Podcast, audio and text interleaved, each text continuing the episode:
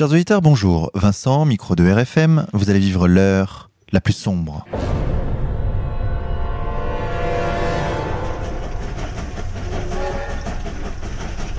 Chers auditeurs, pour cette 81e émission, nous vous proposons une revue d'actualité en partenariat avec Faits et Documents, où nous allons parler du coup d'État Macron et des premiers mois de son quinquennat. Et pour parler de tout ça, chers auditeurs, je me trouve avec Xavier de la rédaction de Faits et Documents. Xavier, bonjour à toi. Bonjour Vincent, bonjour à tous. Chers auditeurs, avant de commencer cette émission, je vous rappelle que vous pouvez vous abonner très facilement à la revue bimensuelle Faits et Documents en allant sur le site faitsetdocuments.com, 80 euros par an pour 24 numéros. Chers auditeurs, c'est Vincent et Xavier sur ERFM. Xavier, Macron a été élu président de la République. Que s'est-il passé? On a d'abord eu l'explosion du candidat Fillon. En quoi dérangeait-il? Alors pour comprendre ce qu'on vient de vivre, il faut revenir en, en novembre 2016. À ce moment-là, il y a deux événements euh, qui se produisent. C'est d'un côté aux États-Unis euh, l'élection de Donald Trump et d'un autre côté en France euh, l'arrivée en tête de Fillon aux primaires de la droite et du centre. Alors a priori, on se dit bon bah François Fillon sera notre prochain président.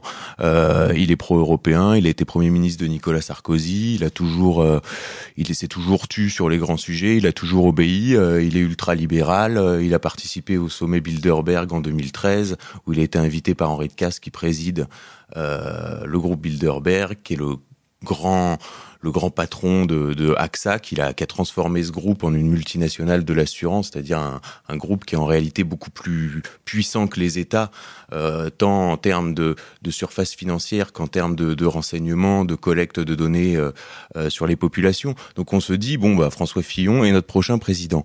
Or, rapidement, un vent de panique gagne le système parce qu'on se rend compte que derrière le catholique François Fillon, comme on dit dans le canard enchaîné, derrière le catholique François Fillon, il y a les troupes de la Manif pour tous. On se rend compte que François Fillon a été invité au club Valdaï, euh, qui s'entend très bien avec euh, Poutine, puisque dans le montage que Vladimir Poutine a fait avec euh, Medvedev, euh, François Fillon est était Premier ministre au moment où Vladimir Poutine était Premier ministre, que les deux hommes s'entendent très bien. Et puis le système se dit, bon, si c'est Fillon qui est élu, il n'est pas, il pas évident de pouvoir continuer à maintenir le cordon sanitaire entre euh, la droite parlementaire et la droite nationale. Donc ça, c'est sur le plan intérieur. Il y a un vrai risque d'une Assemblée nationale euh, LR-FN avec un cordon sanitaire euh, qui saute. Sur le plan international, évidemment, euh, Fillon n'est pas hostile à l'Iran, Fillon n'est pas hostile à Bachar al-Assad, euh, Fillon n'est pas hostile à Vladimir Poutine. Donc l'élection de, François Fillon fait craindre une urbanisation de ce candidat en apparence bien polissé et bien conforme à la doxa. Donc euh, là-dessus se déclenche l'affaire Fillon. Il faut, faut, quand même rappeler que l'affaire Fillon est quelque chose d'absolument dérisoire. François Fillon était Premier ministre, c'est-à-dire qu'il est à un très haut niveau de politique, et ce qui lui est reproché euh, est vraiment dérisoire pour un pour quelqu'un qui en est arrivé à ce niveau-là. Euh, il lui est reproché d'avoir euh, embauché sa femme comme euh, comme assistante euh, parlementaire, parlementaire, Ce, qui est, ce, qui est, ce qui est ridicule. On a Sans jamais qu'elle travaille vraiment. Voilà, mais on n'a jamais vu, par exemple, de campagne de presse sur euh, le financement de l'orchestre d'Anne Gravoin euh, par un milliardaire euh, israélo-sud-africain euh, marchand d'armes. On a, par exemple, Manuel Valls, c'est une SCI dans le 11e qui dont il prétend qu'elle fait 50 mètres carrés et dont Charlie Hebdo a, a révélé qu'elle que, que l'appartement en réalité faisait 250 mètres carrés. Enfin, sur n'importe quel homme politique, y compris Macron y compris Macron. Mais alors Macron, c'est c'est quelque chose de, de de, de délirant puisqu'il il travaille trois ans chez Rothschild et on ne sait pas où est passé l'argent. Il paye pas l'ISF. Euh, Olivier Berruyer sur le blog Les Crises en est arrivé à la conclusion que euh, euh, si sa, sa, déclaration de patrimoine est conforme à ce qu'il a gagné chez Rothschild, ça veut dire qu'il a, il a dépensé un SMIC par jour pendant trois ans. Donc ce qui est euh, à peu près impossible. Alors on pourra revenir euh, où est passé l'argent. Euh, c'est un sujet sur lequel on pourra revenir dans une prochaine émission. Et sur la réaction des médias qui ont eu cette information pendant les derniers jours de campagne. Les, médias ont évidemment. Alors cette, cette, campagne a été très intéressante parce que c'est au moins un coup d'état médiatique, c'est-à-dire que l'acharnement sur François Fillon euh, masque aussi euh, tout ce qui aurait pu être dit sur les autres candidats. Et on peut aussi penser que les autres candidats ont agi sous cette pression médiatique, avec un, une sorte de couteau médiatique sous la gorge pour ne pas dévier de la ligne. Je pense par exemple à, Benoît Hamon, dont il aurait été logique qu'il se rallie à Jean-Luc Mélenchon et dont son score aurait propulsé Jean-Luc Mélenchon au second tour. Benoît Hamon a pas bougé une oreille sous la menace. Qu'est-ce qui aurait pu euh, salir euh, éventuellement Benoît Hamon? Ça a été très peu rappelé que sa femme est lobbyiste en chef de LVMH, le groupe de Bernard Arnault, qu'elle a, euh, elle est intervenue au Sénat pendant la loi Macron pour défendre le travail le dimanche et le travail le soir. Ça a jamais été rappelé. On, il y aurait pu avoir une vraie campagne de presse pour salir son image de candidat frondeur de la gauche de la gauche sur sur en utilisant ces arguments. Autre argument central qui aurait pu donner lieu à une, campagne de presse euh, BFM euh, non-stop, c'est le fait que la circonscription dont il est l'élu, et le Molenbeek français, c'est Trappes. Euh, faut savoir, l'Arabie Saoudite en a fait un centre, et c'est de là que partent la plupart des djihadistes français. Donc, on peut très bien imaginer que si Benoît Hamon s'était rallié à, à Jean-Luc Mélenchon, tous les éléments étaient là pour le salir. Euh, on remarque aussi que Jean-Luc Mélenchon a bénéficié euh, d'une mensuétude relative des médias, euh, notamment quant à sa vie privée, et, mais aussi sur, sur son patrimoine, dont on ne sait absolument rien, et des affaires de népotisme. Il y en a également du côté de Jean-Luc Mélenchon, puisque sa fille a été embauchée, il me semble, au Conseil général de l'Essonne. Enfin, j'y peut-être une bêtise, mais c'est un poste. Elle a obtenu un poste, d'ailleurs, elle a porté plainte elle a porté plainte. Alors il me semble que euh, que la plainte n'a pas abouti. Hein. Exactement. Et alors pour revenir sur le, candidat Fillon qui, qui, donc a explosé en vol, on l'a vu. Lorsque Macron a gagné, malgré tout, il il était en quelque sorte content que ça se termine euh, pour lui de cette façon. Oui. Alors là, c'est un point central du coup d'État médiatique, c'est de comprendre que Fillon. Euh, la diffamation envers François Fillon aurait pu aller encore plus loin. Je donne un exemple. Le 20 avril, Closer euh, sort une affaire de bracelet de son de son attaché de presse retrouvé dans la chambre d'hôtel de François Fillon en Corse. Donc, euh, sous-entendu, euh, il trompe Pénélope.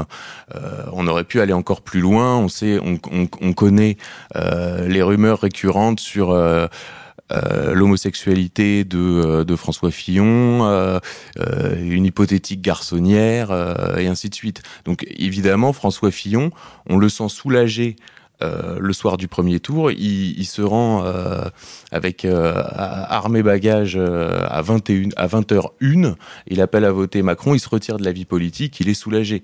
Et on, et on, on voit très bien que c'est un homme qui échappe à une nouvelle campagne de presse. Concernant Fillon et Closer, dans euh, ta lettre fait document, tu consacres une enquête à un personnage, Michel Marchand. Est-ce que tu peux nous en parler?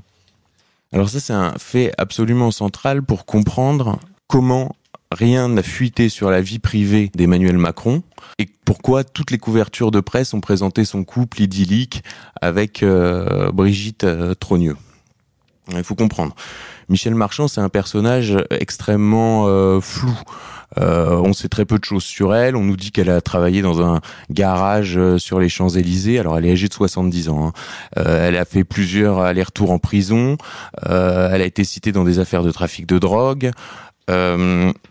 Elle a tenu euh, des boîtes de nuit, euh, dont des boîtes de nuit euh, lesbiennes dans le Triangle d'Or, avant de se reconvertir dans la presse People, où forte, forte de son réseau, disons dans les bas-fonds, elle a pu, elle a pu devenir l'informatrice principale de Voici et la rédactrice en chef off de Voici, quand justement Voici a pris un virage presse People, disons à, à l'anglaise, puisqu'avant la presse people française était que sur un mode de publier reportage euh, façon euh, Paris Match. Tu parles, euh, enfin, on parle dans le monde de l'imminence grise de la presse people concernant Michel Marchand. Voilà, donc finalement, elle, quitte Voici au tournant des années 2000 avec le, le scandale dit de la caisse noire de Voici, avec des des informateurs euh, rémunérés en cash, des, des liasses de billets qui circulent, et puis finalement, elle, euh, elle monte plusieurs sites People, et aujourd'hui, euh, tous les gens qu'elle a un peu chapeautés et qu'elle a lancés du temps de Voici sont à la tête de Public, Closer et ainsi de suite. Et il faut comprendre que son agence Best Image vend 70% environ des photos qui sont publiées dans la presse de Gala, Paris Match, Closer, Voici et ainsi de suite. Et au moment où la rumeur sur l'homosexualité euh, d'Emmanuel Macron euh, commençait à envahir absolument toutes les conversations euh, dans Paris, toutes les salles de presse en parlaient, toutes les salles de rédaction en parlaient. À ce moment-là, Michel Marchand est apparu dans l'entourage de d'Emmanuel Macron. Par Xavier Niel, alors voilà, ça c'est toujours pareil, c'est-à-dire que c'est toujours des profils assez euh, assez marrants. D'ailleurs sur Xavier Niel, on pourrait faire une parenthèse sur ce que c'est que la, la start-up et la et la réussite dans les nouvelles technologies. Il faut savoir que euh, Xavier Niel euh, a créé a, a, a, travaillé pour la, la DST alors qu'il était euh, empêtré dans des affaires de proxénétisme. Hein, tout ça est sur euh, Wikipédia. Hein, était, était, était empêtré dans des affaires de proxénétisme. Il a, il a travaillé pour la DST et c'est dans les locaux de la DST qu'il a rencontré son associé avec qui créera Iliad. Donc on voit, on, a affaire à des réseaux euh, très très profonds. On trouve également dans l'entourage de Michel Marchand Ramzi Kiroun, qui était le, le, le bras droit de Dominique Strauss-Kahn pendant des années et qui s'est mis au service de d'Arnaud Lagardère et qui a vendu euh, l'image euh, du couple d'Arnaud Lagardère, ensuite qui a vendu l'image du couple euh, de Richard Gasquet. Enfin, on trouve vraiment toutes ces personnalités un peu en eau profonde qui apparaissent dans l'entourage d'Emmanuel Macron. Dans ta lettre, tu cites Xavier Vanity Fair. Je vais lire cette petite citation. Ce coffre blindé de secrets qu'elle livre ou retient au gré de ses coups de cœur et de ses intérêts a désormais sa place dans l'establishment. Elle déjeune avec Xavier Niel, Ramzi Kiroun, le bras droit d'Arnaud Lagardère ou Bernard-Henri Lévy au Ritz. Il l'appelait un jour paniqué après avoir été paparazzé à New York. Dans l'heure, tout était réglé. Pour cela et pour quelques autres, Michel Marchand est un bouclier. Voilà, donc la citation résume assez bien euh, le personnage et surtout donc il faut comprendre qu'elle alimente via son agence Bestimage 70% euh, de la presse en photo. Elle tient tous les paparazzis de Paris. Elle a un monopole euh, sur les paparazzis de Paris et elle a géré euh, l'image du couple Macron donc il y a un énorme conflit d'intérêts dont absolument personne ne parle ça choque absolument personne mais voilà quand on voit en plus le rôle délétère qu'a pris la presse People pour salir certains hommes politiques mmh. c'est la moindre chose de s'étonner de voir Michel Marchand gérer euh, l'image du couple, euh, du couple Macron. Donc le couple Macron a rencontré Michel Marchand au sujet de Mathieu Gallet pour que cette affaire ne sorte pas dans la presse, c'est bien ça voilà, à l'époque, euh, tout le monde, on entendait un peu partout dire oui, bon, des images de, de, de, de, Mathieu Gallet et Emmanuel Macron vont sortir dans Closer, l'information va sortir de c'est éminent, et ainsi de suite. Et à ce moment-là, on voit Michel Marchand apparaître. Et alors, quel rôle ont joué les sondages dans ce coup d'État de Macron? Alors ça, c'est un sujet qui est assez central. C'est-à-dire que c'est euh, la deuxième, euh, c'est la deuxième face de la même pièce. C'est-à-dire d'un côté une, campagne médiatique. Euh, de chantage et de dénigrement, et d'un autre côté, des sondages qui sont martelés. Alors les sondages, les principaux sondages qui ont été martelés donnaient le résultat qu'on a eu le soir du premier tour c'est-à-dire Macron à 23%, Marine Le Pen à 21%, François Fillon à 19% et Mélenchon à 19%, hein, quelque chose comme ça. Or, il y a plusieurs choses. La première, c'est euh, l'apparition d'instituts de sondage, euh, si on veut, alternatifs, basés uniquement euh, sur le big data, dont Filteris, qui donnait, eux, François Fillon, Marine Le Pen en tête, Mélenchon en troisième et Macron en quatrième. Alors, c'est pas seulement euh, des instituts de sondage traditionnels et le big data de l'autre côté, puisque les instituts de sondage traditionnels utilisent maintenant le big data. Faut comprendre la méthode, la différence entre la méthode traditionnelle et la méthode big data, c'est la même différence qu'il y a entre le VHS et euh, le DVD ou même plus euh, les, les lunettes 3D pour voir les films. C'est comme si euh, on vous disait, euh, vous, verrez bien mieux le film avec les VHS qu'avec les lunettes 3D. Ça, n'existe pas, ce n'est pas possible. Deuxième euh, objection, on nous dit, bon, bah, le big data ne compte, compte, moins ou compte pas assez l'impact électoral des retraités qui, par définition, sont moins sur Internet. Or, les retraités votent à 45%, ont voté à 45% pour François Fillon au premier tour. Euh, ce qui veut dire que les résultats du big data auraient dû être aggravés. Ça, c'est la première chose. Deuxième chose, les, sondages qui ont été fournis, euh, notamment par à BFM TV pendant toute la campagne, sont des sondages BVA. BVA, c'est un institut de sondage euh, fondé un an et demi avant l'élection présidentielle par Bernard Sananès, ancien, ancien d'Euro RSCG, et qui vient pas du tout du monde des sondages. Donc là, on a des sondages qui sont matraqués. Et je, euh, m'empresse d'ajouter que euh, le fils, un des fils de Brigitte, donc qui est le beau-fils d'Emmanuel Macron, qui est plus âgé qu'Emmanuel Macron d'ailleurs, qui doit avoir 42 ans, et vice-senior président de Kantar TNS Sofres, qui est le principal institut de sondage. Et on a un lapsus de euh, d'un des du responsable du pôle politique, euh, il me semble de la Sofres, euh, quelques jours avant la présidentielle, qui dit oui, on a monté le, candidat Macron.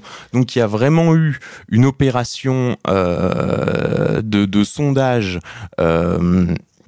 de matraquage des sondages pour que le résultat euh, ne paraisse absolument pas suspect. Et évidemment, euh, l'élection est entachée euh, d'innombrables irrégularités, 500 000 cartes d'électeurs envoyées en double, 250 000 électeurs radiés en 2017, ce qui représente 28% en plus que sur l'exercice précédent puisque euh, évidemment tous les ans des, électeurs sont radiés, d'autres sont ajoutés, mais là 28% en plus. Enfin, un, faisceau d'éléments qui font que euh, des élections se seraient déroulées comme ça dans un autre pays. Euh, on aurait envoyé des, observateurs de l'ONU.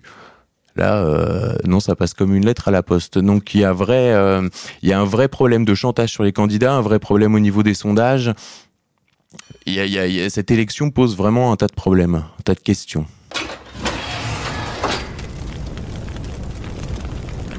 Mais pourtant, Xavier, ces résultats du 23 avril, personne ne les remet en cause. Et moi, moi qui suis allé euh, au meeting d'Emmanuel Macron, je peux te garantir qu'il y avait énormément de monde. Alors, euh, sur les résultats du 23 avril, ils ont été remis en cause par deux personnes et non des moindres. Euh, Mélenchon les a remis en cause à demi-mot dans une vidéo. Alors évidemment, il l'a pas répété, il l'a pas martelé, mais il l'a remis en cause à demi-mot dans une vidéo. Et euh, Robert Bourgi, dans une interview sur CNews, euh, expliquait que François Fillon lui avait confié, donc c'est une interview qu'il a donné, il me semble, le 4 mai entre les deux tours à CNews. Robert Bourgi, qui est, si on veut, le, le successeur de de Focard, euh, explique que Fillon lui a confié qu'il avait des doutes sur les résultats. Donc euh, non, non, c'est un, vrai coup d'État et personne ne dit rien parce que euh, tout le monde est tenu et, et la l'affaire Fillon a été un signal médiatique pour expliquer à l'ensemble de la classe politique que tout le monde devait être le doigt sur la couture du pantalon et que si jamais une oreille bougeait, euh, une campagne de presse euh, pouvait être menée euh, à partir de quasiment rien. Alors Xavier, le lendemain de l'élection d'Emmanuel Macron, on a vu sur TF1 un documentaire, les 200 jours précédant son élection, où on voit un personnage, Sylvain Faure, qui gère sa communication. Voilà, alors ça c'est aussi quelque chose qui est intéressant, c'est euh, de voir à quel point euh, les journalistes sont sont parqués, euh, au moins parqués. C'est-à-dire Sylvain Faure, comme tu l'as mentionné, a créé une société qui s'appelle Still Holt et qui gère la communication de crise de grands groupes, donc AXA, Edmond Rothschild, ou euh, le fonds d'investissement américain Carlyle. Donc euh, c'est une, on peut penser que c'est euh, ce qui se fait de mieux en termes de communication de crise.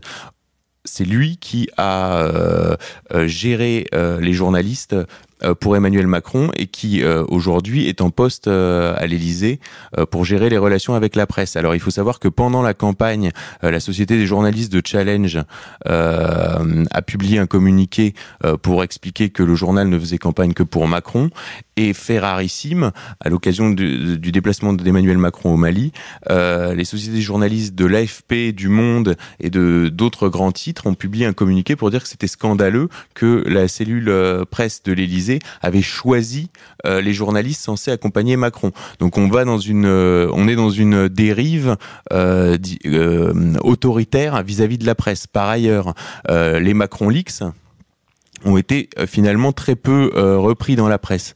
Il y a eu un article dans, sur Mediapart, un article dans Libération, et un article dans la lettre A. Alors la lettre A, c'est une lettre confidentielle d'information euh, euh, destinée au milieu dirigeant. Faut, ça, doit coûter 1500 euh, euros à l'année.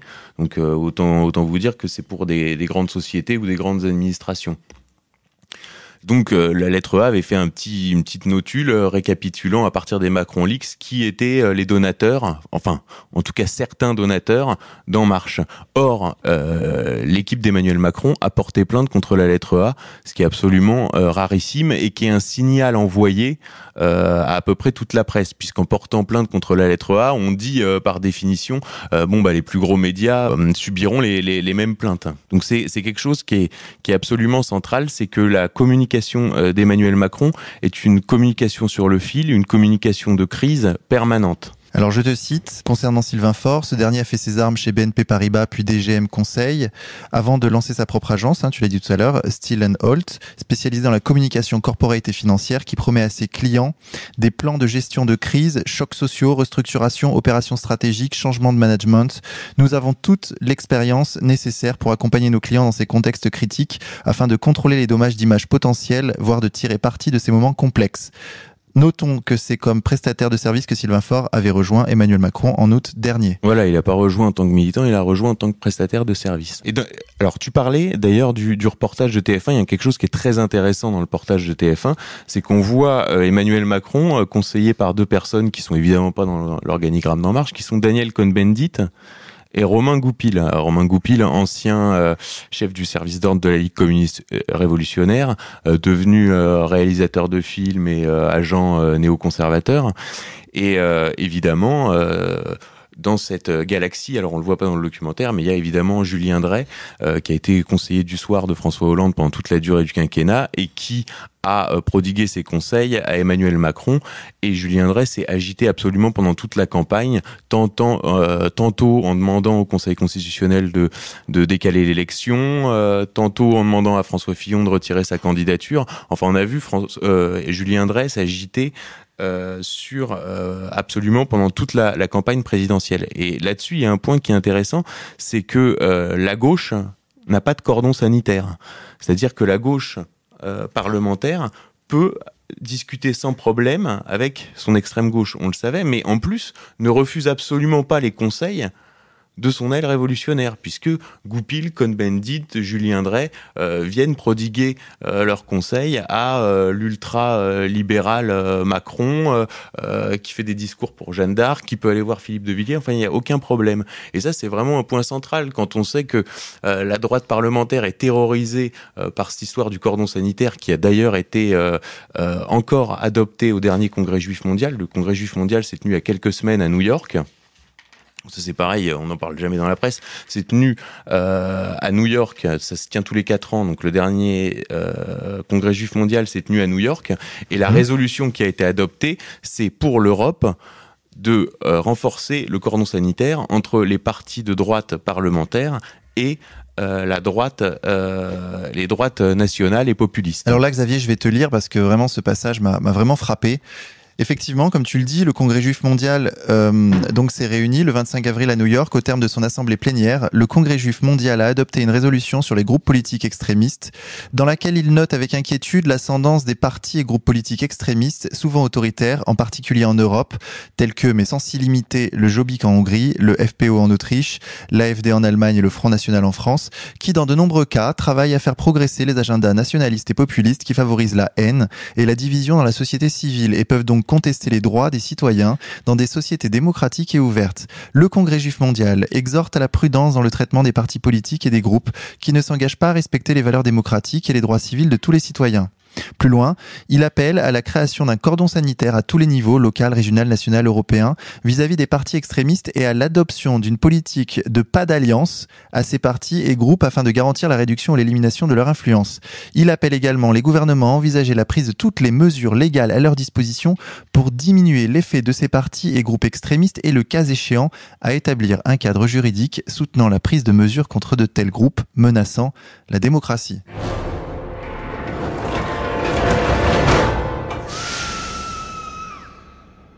Alors là, Xavier, Emmanuel Macron est élu président de la République avec 66% des voix et le soir de son élection, il se rend à la rencontre de ses euh, électeurs sur euh, l'esplanade du Louvre. Il y a cette longue marche, puis cette arrivée sur scène, sur le podium, et ce plan où on le voit devant la pyramide. Oui, alors ça c'est un truc euh, assez intéressant parce que il me semble que tu as été à la soirée du Louvre, il y avait pas foule, non? Il y avait pas, c'est vrai qu'il y avait pas foule à ce moment-là, effectivement. Je, je Parce que la cour du Louvre peut pas contenir énormément de monde et euh, et personne n'était euh, recalé à l'entrée. Il y avait pas de filtrage particulier. Euh, non. Et la foule n'était pas compacte. Et, effectivement, la foule n'était pas compacte, ça c'est vrai. Alors, ce qui se passe. Malgré les plans larges, on pouvait penser qu'il y avait du monde. Voilà. En réalité, il n'y avait pas tant de monde que ça. Alors là, ce qui est intéressant, c'est qu'on a une, une arrivée euh, d'Emmanuel Macron euh, devant euh, sur scène, qui a été comparée à l'arrivée de, de, Mitterrand euh, au Panthéon en 1981, et qui rapidement sur Internet a déclenché, euh, si on veut, le, les commentaires des complotistes sur les réseaux sociaux. Alors ce qu'on ce qu'on dit nous avons fait les documents c'est que euh, on sait pas ce qu'il en est mais en tout cas il n'y a pas seulement les complotistes sur euh, sur les réseaux sociaux puisque euh, Serge Moati qui est un, qui se définit lui-même comme socialiste juif et franc-maçon a analysé cette cérémonie à la fois dans Ouest France et dans l'Obs et donc dans la lettre j'ai rapporté ses propos. Je cite Serge Moati, il marche et pendant cette marche, il se transforme en président. C'est une marche initiatique. Dans toutes les initiations du monde, c'est d'abord un homme seul qui est dans le noir et lorsqu'il apparaît à la lumière, il s'est transformé, il est devenu président. Et dans cette symbolique-là, il arrive où? Devant une pyramide, c'est-à-dire les mystères d'Isis, les mystères d'Osiris. Plus loin, il y a eu de la, il y a eu de la spiritualité là-dedans. C'est le site internet de l'Obs le 9 mai. Voilà, donc Serge Moati euh, confirme l'impression qu'ont eu euh, à peu près euh, tous les gens qui regardaient avec étonnement cette cérémonie, puisque le, plan est manifestement fait pour pour qu'on voit Macron derrière cette pyramide avec cet œil. Donc Emmanuel Macron est élu président. Quel bilan, Xavier, on peut tirer de son premier mois et de cette investiture? Oui, alors déjà, euh, son quinquennat commence par une investiture euh, qui renoue euh, avec les canons de la monarchie présidentielle, si on veut. il remonte les Champs-Élysées dans un véhicule militaire, ce que, ce que tout le monde a remarqué, et ensuite il, il, nomme son gouvernement. Et on, première surprise, c'est que le ministère de la Défense redevient le ministère des Armées. Alors qu'est-ce que ça veut dire? Alors, la première conclusion qu'on peut tirer euh, des nominations euh, dans le courant du mois de mai et de l'investiture d'Emmanuel Macron, c'est que le système est passé par un trou de souris pour imposer son candidat et qu'il y a un vrai projet derrière Emmanuel Macron qui est euh, d'en faire le champion du mondialisme, étant entendu que euh, Vladimir Poutine euh, est largement diabolisé en Occident, euh, que Donald Trump est perçu comme un personnage assez peu sûr et assez peu fiable. Là, on voit qu'il y a des luttes de pouvoir très très importantes à Washington et que euh, la France, de par le fait qu'elle ait euh, l'arme nucléaire, du fait qu'elle ait une place au Conseil de sécurité de l'ONU, euh, doit devenir sous la présidence Macron le fer de lance du projet européen dans lequel la France jouera un rôle de premier ordre à la fois diplomatiquement et militairement. Donc on a cette euh, nomination de cette ministre des Armées euh, Sylvie Goulard. Alors ce qui est très intéressant, donc là on peut peut-être faire un, un panorama euh, de l'ensemble des ministres? De l'ensemble des ministres. Donc, alors déjà Sylvie Goulard pour rester sur les armées. Alors Sylvie Goulard.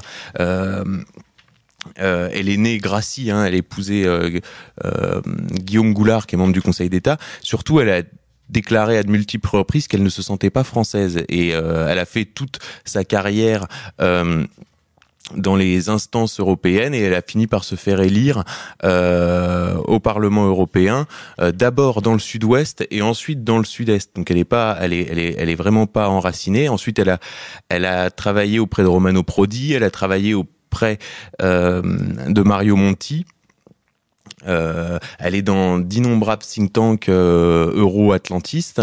Euh, elle a été sélectionnée au dernier sommet euh, Bilderberg. Évidemment, elle est membre du siècle et elle ne se sent pas française. Alors Xavier, moi il y a quelque chose qui m'a vraiment marqué en lisant euh, ces, ces, portraits que tu dresses de l'ensemble des ministres. Ils sont tous, tous je crois, membres soit du siècle, soit de l'infra-maçonnerie, soit des deux à la fois. Voilà, alors ça c'est aussi une petite réflexion qu'on peut faire sur sur euh, le Grand Orient qui euh, sans arrêt euh, explique qu'il est en perte de vitesse, que vraiment son âge d'or ça a été euh, euh, le tournant 19e, 20e siècle. Enfin, il y a quand même très peu d'organisations qui arrivent à placer dans un gouvernement à la fois le ministre des Affaires étrangères, donc Jean-Yves Le Drian, et le ministre de l'Intérieur, Gérard Collomb. Donc euh, le géo est quand même euh, est quand même bien représenté euh, à des postes clés au sein de ce gouvernement. Alors évidemment, euh, la plupart, voire la quasi-totalité des ministres sont membres du siècle, qui est une centrale de de production euh, des élites françaises. Hein. Il faut être, euh, on est invité, on est ensuite euh, validé. Donc, il faut bien comprendre que le conseil d'administration du siècle est aujourd'hui dirigé par Patricia Barbizet, qui euh, est responsable des affaires financières du, du, groupe Pinot et qui surtout est young leader de la French American Foundation. Et dans toutes les instances euh, du siècle, on retrouve euh, ces fameux young leaders. Justement, le, le, Premier ministre Édouard Philippe, choisi par Emmanuel Macron, est young leader, comme Macron lui-même d'ailleurs. Oui, euh, il, a, il a beaucoup de points communs avec Emmanuel Macron. déjà, il est issu du milieu enseignant. Ensuite, euh, il est effectivement membre du siècle, Young Leader, euh, sélectionné euh, au club Bilderberg. Il a commencé à, à, gauche à gauche, ensuite euh, est repassé dans la droite euh, la plus recentrée. On peut penser qu'Emmanuel Macron a choisi un, un, concurrent qui peut être aussi infusible tellement euh, leurs profils sont similaires. Ok, et autour de lui, évidemment, on retrouve Jacques Attali. Oui, ça c'est un autre point commun qu'il a avec Emmanuel Macron, c'est qu'il a été repéré par Jacques Attali et Jacques Attali organise un forum tous les ans dans dans la ville dont est le maire Édouard Philippe donc le forum annuel de Positive Économie, euh, je sais pas quoi, Planète Finance. C'est Positive Économie Forum.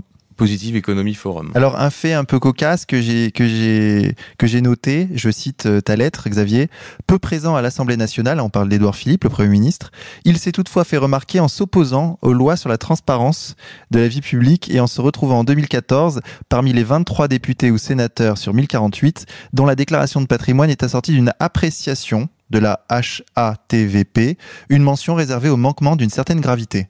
Donc ça, c'est la, la, source, c'est Mediapart, le 12 mai 2017. Alors qu'en ce moment, ils sont justement en train de, d'essayer de, de, fonder une loi sur la transparence de la vie publique, avec notamment François Bayrou, hein, c'est ça? Euh, voilà. Alors non, cette, et, cette loi de la, de la, de la, transparence de la vie publique, euh... qui nous amènera à parler d'ailleurs de la LICRA. Voilà, ça c'est un sujet important, c'est que euh, euh, évidemment euh, la LICRA, à chaque fois qu'il y a un, un nouveau garde des sceaux est nommé, la LICRA se fonde un courrier pour expliquer ce qu'elle veut et ainsi de suite. Et, et cette fois, la, la, LICRA a envoyé un courrier à François Bayrou pour demander que soit inscrite dans la loi de moralisation de la vie politique euh, l'interdiction pour les personnes condamnées pour délit d'opinion de se présenter pour précisément injure publique ou, non publique, diffamation ou provocation à caractère racial ou homophobe, pour discrimination, pour apologie ou contestation de crimes contre l'humanité, pour apologie de terrorisme. Donc ça, c'est les, les, termes précis hein, demandés par la LICRA. Et ce qui est intéressant, c'est que François Bayrou, donc le nouveau garde des Sceaux, est un des rares hommes politiques à figurer au comité d'honneur de la LICRA. Ce qui est intéressant au niveau des investitures et des nominations euh, du mois de mai 2017, c'est de voir qu'il y a une certaine régénération de, la classe politique. C'est en vérité euh, la prise de pouvoir d'une génération qui, si vous voulez, est née en, en 75 et qui a été biberonnée par au Sciences Po de, de Richard Descoings. Donc vraiment une, génération euh, libérale, libertaire. Et les, quand on regarde les nominations, systématiquement, on voit euh, né en 78, passé par Sciences Po, né en 80, passé par Sciences Po. Et il y a vraiment un saut de génération. Euh, c'est-à-dire que les 68 arts laissent leur place à cette génération née entre 75 et 80 grosso modo et on voit que finalement la génération née entre 55 et et 75 n'aura euh, jamais euh, vraiment eu le pouvoir. Et donc, euh, dans cette régénération du, système, le système se régénère, on voit que la LICRA a joué un rôle pour bien border tout ce qui pouvait dépasser. C'est-à-dire que des investitures ont été retirées à des soutiens de la cause palestinienne ou du BDS l'affaire Ferrand peut s'interpréter aussi de cette manière-là, puisque euh, dix jours avant que ne se lance euh, l'affaire Ferrand, on voyait euh, sur toute la blogosphère sioniste nombre de gens réclamer sa tête parce qu'il finançait la cause palestinienne. En, plus, alors Ferrand, c'est vraiment un, cinquième couteau. Il a vraiment une, carrière politique assez ridicule. Je pense qu'il ne doit pas avoir beaucoup de protection. Et en plus, il était aubriste, il a trahi les aubristes pour se rallier à Macron. Donc, euh, il a euh, accumulé euh, suffisamment d'inimitié, il a assez peu de protection, et en plus, il était pro-palestinien. Je pense que c'était l'homme à faire sauter, l'homme à abattre. Alors parmi ces nominations, on a un profil atypique. Nissen Françoise, ministre de la Culture. Euh, Xavier, qu'est-ce que l'anthroposophie? Françoise Nissen, c'est intéressant comme nomination au ministère de la Culture parce que c'est euh, l'héritière euh, des éditions Actes Sud ont été euh, fondées par euh, par son père. Donc c'est euh, une maison d'édition sise à Arles et qui fonctionne un peu en vase clos à la manière d'un clan et qui est une maison d'édition qui a toujours proposé principalement des traductions d'ouvrages venus d'Europe du Nord, c'est-à-dire des, des auteurs suédois, des choses comme ça. Et euh, visiblement, suite au suicide de son fils, elle s'est rapprochée de cette, société euh, anthroposophique. Et ce qui est intéressant, c'est que euh, cette société anthroposophique est classée par l'organisme d'État chargé de détecter les, les sectes, qui s'appelle la Mivilude. Et la Mivilude, c'est vraiment un fromage maçonnique. À chaque fois, c'est un, franc-maçon qui dirige la, la Mivilude et qui désigne quel groupe est considéré comme une secte ou n'est pas considéré comme une secte. Or, la société euh, d'anthroposophie est visiblement... Euh, considéré comme une secte. Donc euh, on, verra, euh, on verra euh, ce qu'il advient de de Françoise Nissen. Alors une remarque sur Françoise Nissen, c'est encore une personnalité qui est pas à la manière de Sylvie Goulard, qui est pas vraiment française. C'est-à-dire qu'elle se sent belge, elle a été naturalisée. et elle édite des romans étrangers. Voilà. Alors Xavier, autre personnage dans ce gouvernement, Buzine Agnès, Buzine B-U-Z-Y-N. Qu'est-ce qu'on peut dire sur elle? Alors Agnès Buzine, c'est un cas euh, très intéressant puisqu'elle est euh, nommée ministre de la Santé et qu'elle va être euh, chargée de faire avancer tous les dossiers relatifs à la poursuite du mariage homosexuel, c'est-à-dire GPA, PMA et ainsi de suite, toutes ces toutes ces, mesures euh, sociétales euh, qui, euh, qui mènent plus ou moins au, transhumanisme. Alors ce qui est intéressant chez Agnès Buzine, c'est que dans le milieu des mandarins de la médecine, on considère qu'elle doit sa carrière à son premier mariage avec Pierre-François Veil, donc qui est le cadet euh, des, des, fils de Simone Veil. Donc depuis, elle a, elle a divorcé de lui et elle est remariée avec euh, Yves Lévy, qui est euh, le président de, l'INSERM, ce qui pose un, problème également de de conflit d'intérêts. Alors, ce qui est intéressant du côté d'Agnès Buzine, c'est que par exemple, on, bon, elle, elle, intervient euh, régulièrement au Grand Orient et la dernière fois, donc où, sont, véritablement euh, fabriquées les lois. Hein. Donc devant la Commission nationale de santé publique et de bioéthique du Grand Orient de France, elle a planché le 3 octobre 2015 euh, lors d'un colloque euh, dont le titre était La fin de vie des enfants. Donc l'euthanasie des enfants. Et évidemment, lors de cette planche, elle s'est prononcée en faveur de l'espace de liberté belge, c'est-à-dire en faveur de euh, la dépénalisation de l'euthanasie, y compris des enfants. Alors, ce qui est intéressant, c'est que, euh, à la manière de, Christiane Taubira, les mouvements catholiques qui vont être amenés à manifester contre les mesures euh, portées par Agnès Buzine vont être traités. Du temps de, de Christiane Taubira, c'était évidemment traité de de raciste, hein, puisque si tu t'opposes à Christiane Taubira qui est noire, tu es automatiquement raciste. Et alors là, avec Agnès Buzine, ça va être vraisemblablement l'antisémitisme, voire euh, le négationnisme. Alors je voudrais revenir sur, par exemple, la, la personnalité du, du, du père d'Agnès Buzine. C'est très intéressant, donc qui est euh, qui s'appelle Elie Meyer-Buzine et qui est euh, retraité, un chirurgien à la retraite. Et puis depuis qu'il est à la retraite, il s'est investi un peu dans le militantisme communautaire à la loge Sigmund Freud du Bnebrit et qui, euh, depuis qu'il est en retraite, assume le rôle de témoin de la Shoah. Donc je, me reporte à sa fiche, à sa fiche Wikipédia. Arrivé au camp de Buchenwald, ses pieds ont gelé. À l'infirmerie, on lui annonce qu'il faut l'amputer des deux pieds pour empêcher le développement de la gangrène. Effrayé, il s'enfuit de l'infirmerie et retourne à son baraquement, avec les pieds gelés. Un soldat russe, après avoir entendu ce qui s'est passé, lui dit Écoute-moi, il faut que tu trempes tes pieds alternativement dans de l'eau froide et de l'eau chaude. On aide Busine à se procurer de l'eau chaude et froide, et nuit et jour, il trempe ses pieds dedans. Quelques jours après, ses pieds commencent à guérir. Alors je continue euh, la, biographie. Il vit d'abord sept ans en Palestine mandataire, devenu État d'Israël, puis après un bref séjour en France, passe deux ans à Oran. En 1956, il s'installe définitivement en France et fait ses études de médecine, puis devient chirurgien. Il témoigne de son souhait d'oublier qui le conduit à se faire ôter son matricule de déporté. Donc là, on apprend qu'il n'a pas de matricule de déporté. C'est après un silence de 50 ans qu'il décide de témoigner de son vécu de survivant du ghetto et de camp. Elie Buzine participe ainsi à une visite annuelle à Auschwitz. Il participe à la commémoration annuelle de l'Holocauste par la communauté européenne en 2014. Il est fait chevalier de la Légion d'honneur cette année-là.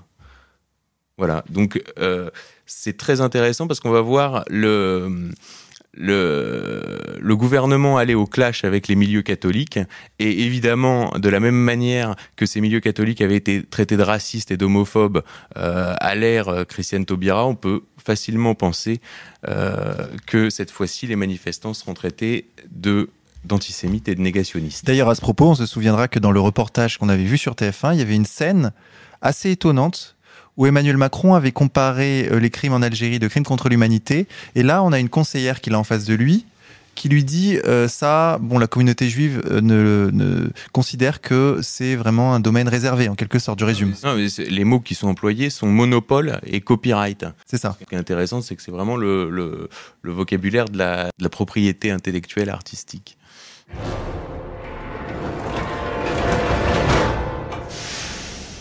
Je veux, je veux, te dire, Xavier, donc tu disais tout à l'heure que Macron était le candidat du le champion du mondialisme, et dernièrement s'est déroulé euh, un événement. Euh, Macron s'est euh, indigné dans une vidéo en anglais de la décision de Donald Trump de sortir des accords de Paris. Alors qu'est-ce que ça signifie? Oui, alors ça c'est très intéressant, les accords de Paris sur le climat, parce qu'on on, ne perçoit pas assez à quel point cet événement est central. Est central pour les tenants du mondialisme parce qu'il permet euh, de mettre en application cet argumentaire qui est à problème global, solution globale. Le problème euh, du réchauffement climatique, de sauver la planète, c'est quelque chose qui fait à peu près euh, consensus. C'est-à-dire tout le monde est d'accord sur le fait qu'il qu fait sauver la planète et que et que le, les gouvernements du monde s'entendent là-dessus. Et donc, euh, François Hollande réussit le tour de force euh, de, la COP 21 euh, et c'est un exemple, un exemple de gouvernance globale. D'ailleurs, Laurence Tubiana, que les gens ne connaissent pas, qui a négocié pour la France l'accord pour le climat, est issue de la Ligue communiste révolutionnaire et elle est spécialiste de la gouvernance mondiale à Sciences Po Paris. Donc c'est toujours des profils un peu comme ça, euh, dont on comprend, dont on comprend pas bien la continuité dans le parcours.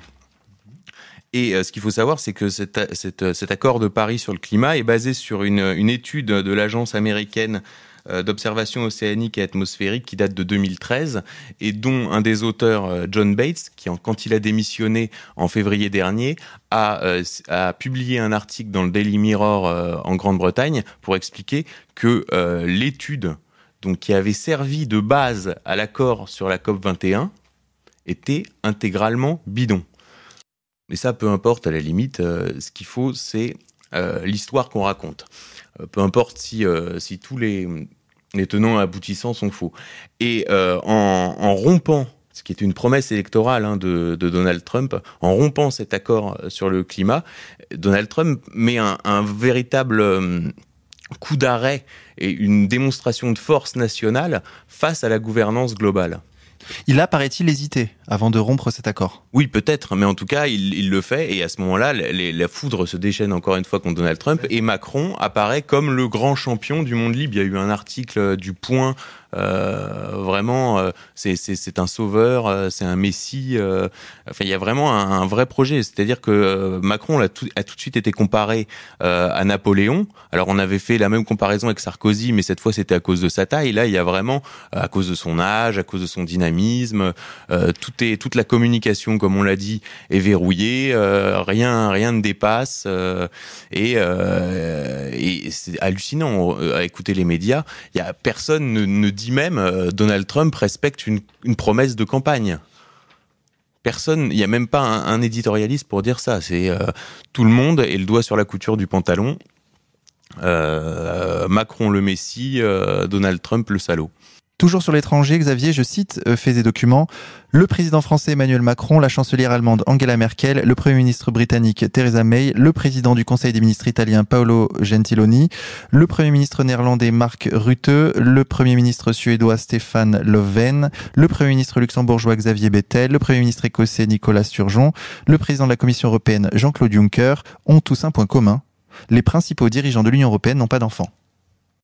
Voilà, donc c'est une Union européenne euh, euh, sans enfants. Ils sont à l'image de la population euh, qu'ils dirigent. c'est un vrai, problème civilisationnel qui se pose, qui se pose devant nous. Xavier, en guise de conclusion, je voulais relever ce fait très amusant qu'on peut lire dans la page politiquement incorrecte de Fait des documents. C'est ce tweet de maîtresse Gilda. Alors tu vas nous dire qui c'est, mais je vais lire le tweet avant. C'est presque émouvant de voir un de mes anciens clients rentrer au gouvernement. Xavier, qu'est-ce que c'est que ce tweet? Alors, maîtresse Gilda, euh, se présente comme un travesti dominateur âgé de 40 ans et militant du syndicat euh, du travail sexuel. Et donc, euh, elle, regarde cette maîtresse Gilda, donc ce travesti dominateur, regarde les nominations du gouvernement Philippe et tweet c'est presque émouvant de voir un de mes anciens clients rentrer au gouvernement. Alors, le jeu des devinettes est est ouvert. Euh, essayons de, découvrir qui est ce mystérieux client de, de maîtresse Gilda.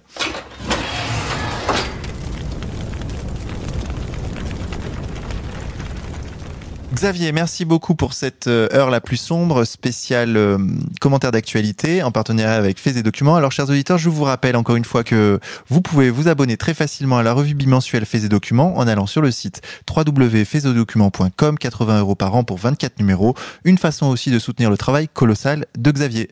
Xavier, on se retrouve la semaine prochaine pour une nouvelle émission.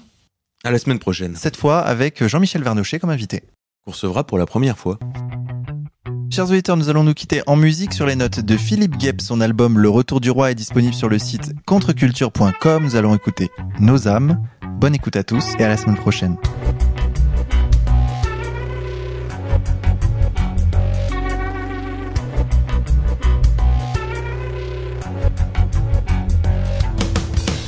Il est venu me dire qu'il s'en allait.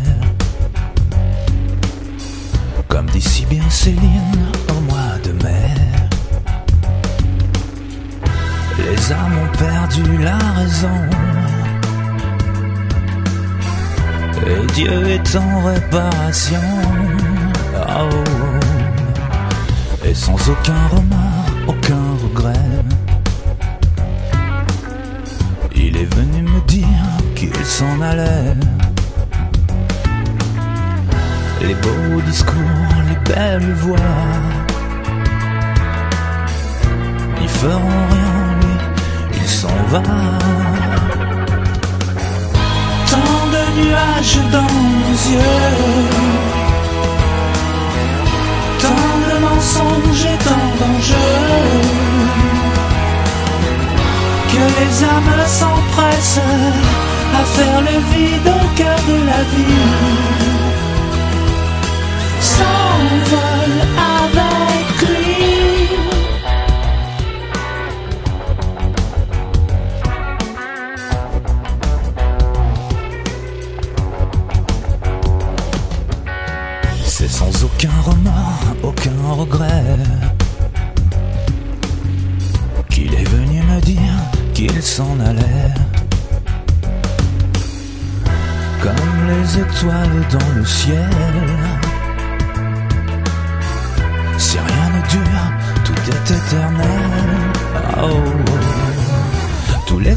Sur son passage l'ont salué. Tous les bateaux, les paysages l'ont salué. Et lorsqu'il se tiendra devant toi, ne frémis pas, non, ne frémis pas. Tant de nuages dans nos yeux, tant de mensonges tant d'enjeux, que les âmes s'empressent de faire le vide au cœur de la vie. S'envole